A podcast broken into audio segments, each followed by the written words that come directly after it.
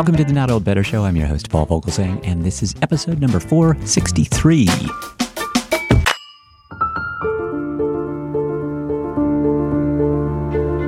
As part of our Smithsonian Associates Inside Science series, our program today is with George Mason University Observatory team members Peter Plavchan and Michael Summers. Since the dawn of humankind, we have wondered if we are alone in the universe. Peter Plavchan and Michael Summers, professors of physics and astronomy at George Mason University, are with us today to examine how science has progressed in furthering our understanding of this age old question Are we alone? We'll explore the prospects for life within our solar system from tardigrades on the moon to the mysteries on Mars and the oceans of Europa. Over the past 30 years, science fiction has become science fact with the discovery of thousands of exoplanet worlds. We are going to take a look at plans for future NASA missions beyond the solar system to capture images of other Earths, as well as the latest on scientific searches of techno signatures. Gotta wait and hear this. All of these techno signatures are going to be from intelligent alien civilizations, if they're out there.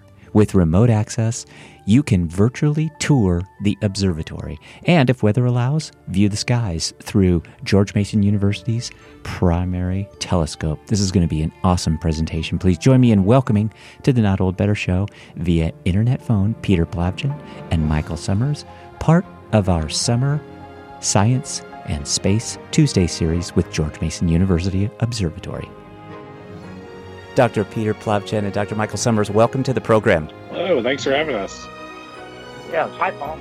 Hi, it's good to be talking to you both. I think this is really going to be uh, just a fascinating subject. We're going to talk about searching for life in the universe. And I wonder, Dr. Plavchan, if you would tell us a little bit about the upcoming Smithsonian Associates presentation. It'll be Zoom. And Zoom is uh, uh, going to be, I think, a really great tool to use for this uh, some of our audience really enjoys the engagement part of it. So, how, how will you be engaging our audience around your upcoming Smithsonian Associates presentation? Well, first of all, thanks for uh, having us on your podcast. A new series, a new partnership that we're exploring between George Mason University and the Smithsonian. There used to be in years past uh, some public lectures with the U.S. Naval Observatory. And years ago, they actually had people come on site and visit the observatory there. But uh, since September 11th, uh, that mostly hasn't been able to happen. So we're here on the George Mason campus, and we have the largest on-campus observatory in, in nearby states, and uh, we wanted to be able to reach out to the general public and, and share our love of the night sky with uh, everyone in the DC area.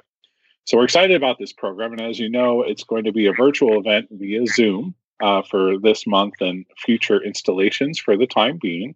Eventually, we hope to hold uh, these inv- events in person again. And uh, Zoom is a nice tool for video conferencing. A lot of uh, uh, professors like myself are using it regularly to communicate with our students, both in class and for research. And for this particular event, we're going to be holding with the Smithsonian Associates program. We're going to have moderators who will uh, have take questions from the audience and they will pass those questions along to Dr. Summers and myself for answering those questions. And then at the end of the talk, there'll be an extended Q&A period followed by a virtual tour of our observatory. So we have some webcams set up in our observatory and it's entirely remote controlled. So we'll be able to, from our homes, uh, move the telescope uh, and point it at the camera so you can take a look at it from different angles. And if the weather permits, we'll open it up and we'll see um, real live views of some celestial objects uh, in the night sky. Uh, as I say, I think this is just going to be fa- a fascinating presentation. I love the idea of having the interactivity and and and I'm gonna I'm gonna wish like everybody else that the night sky is a clear one that evening that we'll be able to make use of the webcams and, and get a good glimpse as to uh, what the sky is. But let's dive in a little bit and, and define a few terms. In my research of, of you, of both of you, and, and of this subject, I found the term exoplanet. I, I assume that will be discussed. So maybe give us a sense as to to what that term is, exoplanet, and and why this discovery of exoplanets isn't science fiction anymore, but this is science fact we're talking about. Yeah, so let me just start by saying we're hoping for clear weather as well. But if we're, we're lucky in weather, we do have some images taken previously with the observatory will show. And you can always come back for a future session. It is true as an observational astronomer, one of the things beyond our control from the ground is uh, the weather. And it's just a fact of life that we accept as a professional. But uh, yeah, I um, uh, am a professional scientist that looks for and characterizes planets around other stars, things we call exoplanets. And uh, it's been an amazing time to be uh, studying this field over the past 25 years, where we've turned the science fiction of Star Wars and Star Trek into science fact. And today there are over 4,000 uh, confirmed and or validated planets that we know about that orbit other nearby stars. And life as we know it requires a planet or a moon on which to to live on, or maybe it might live on a moon. We're hoping it does. Uh, and uh, so the first step in being able to search for life in the universe is being able to understand really how many other exoplanets are there out there.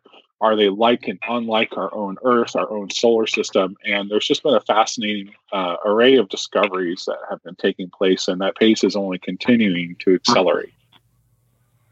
Thank you for that. Uh, Dr. Summers, Dr. Michael Summers, a professor of planetary sciences and astronomy. I want to, I want to get, I want to pull you into this, and I want to ask you kind of a big, broad question, and just say, what's our progress in answering the the, the often we we hear this trope often, you know, uh, are we alone in the universe? And what's the science telling us? What's the science telling you about that particular uh, question?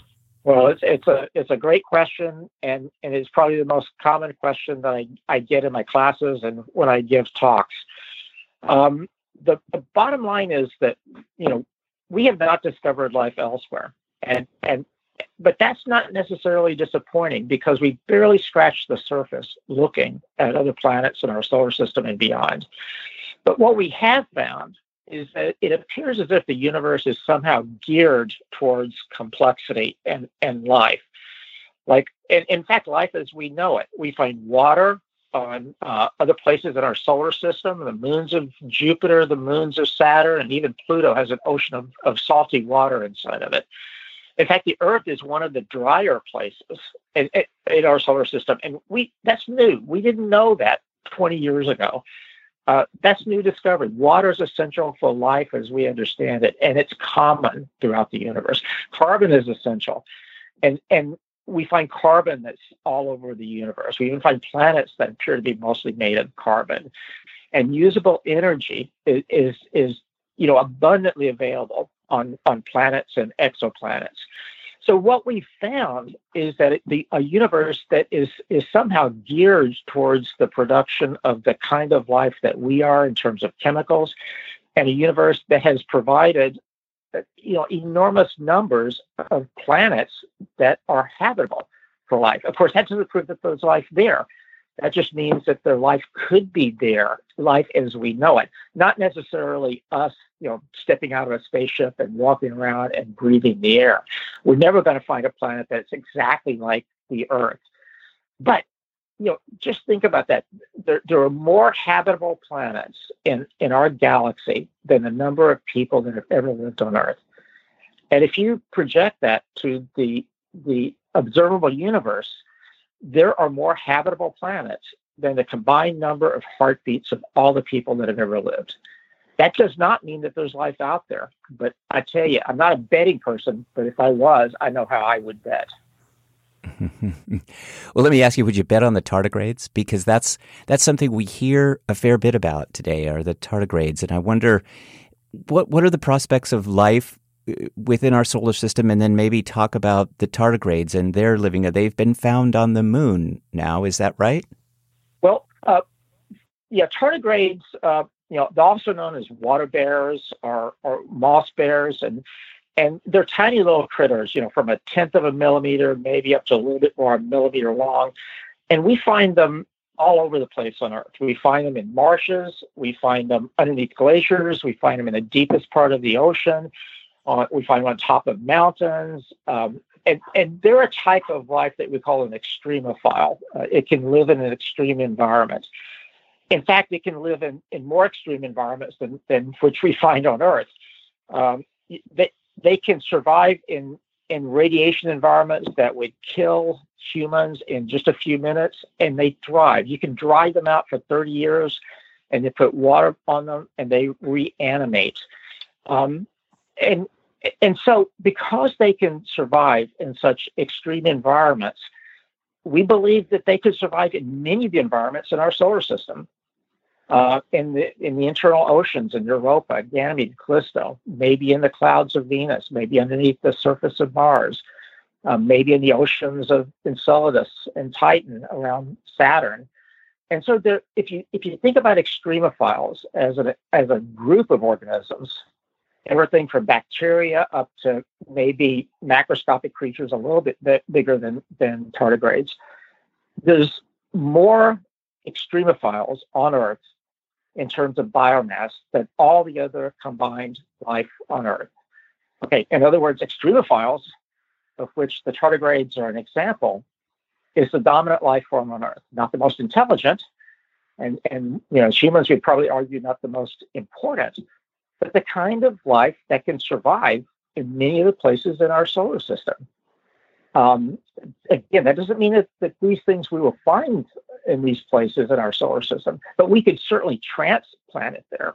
Now, in terms of finding um, tardigrades on the moon, it, it's it's kind of a complicated story.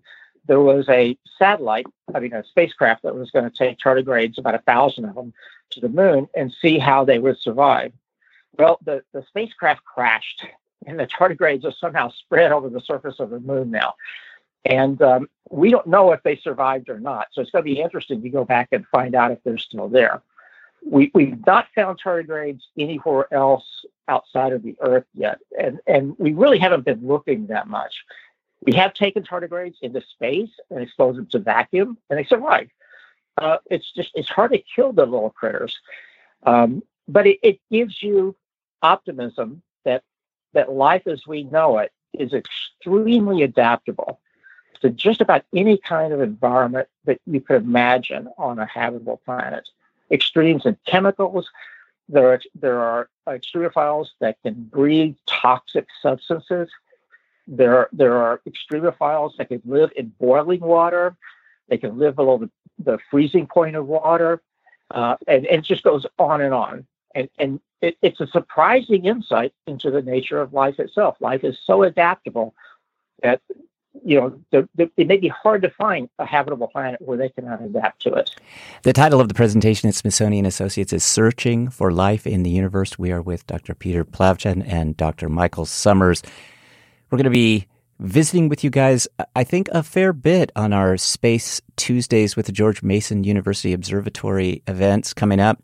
And we certainly appreciate you, your time today, kind of setting almost the foundation, giving us some explanation of some terms. I know you guys are both very, very busy. We so appreciate your time. I just have one que- kind of one final question for you both.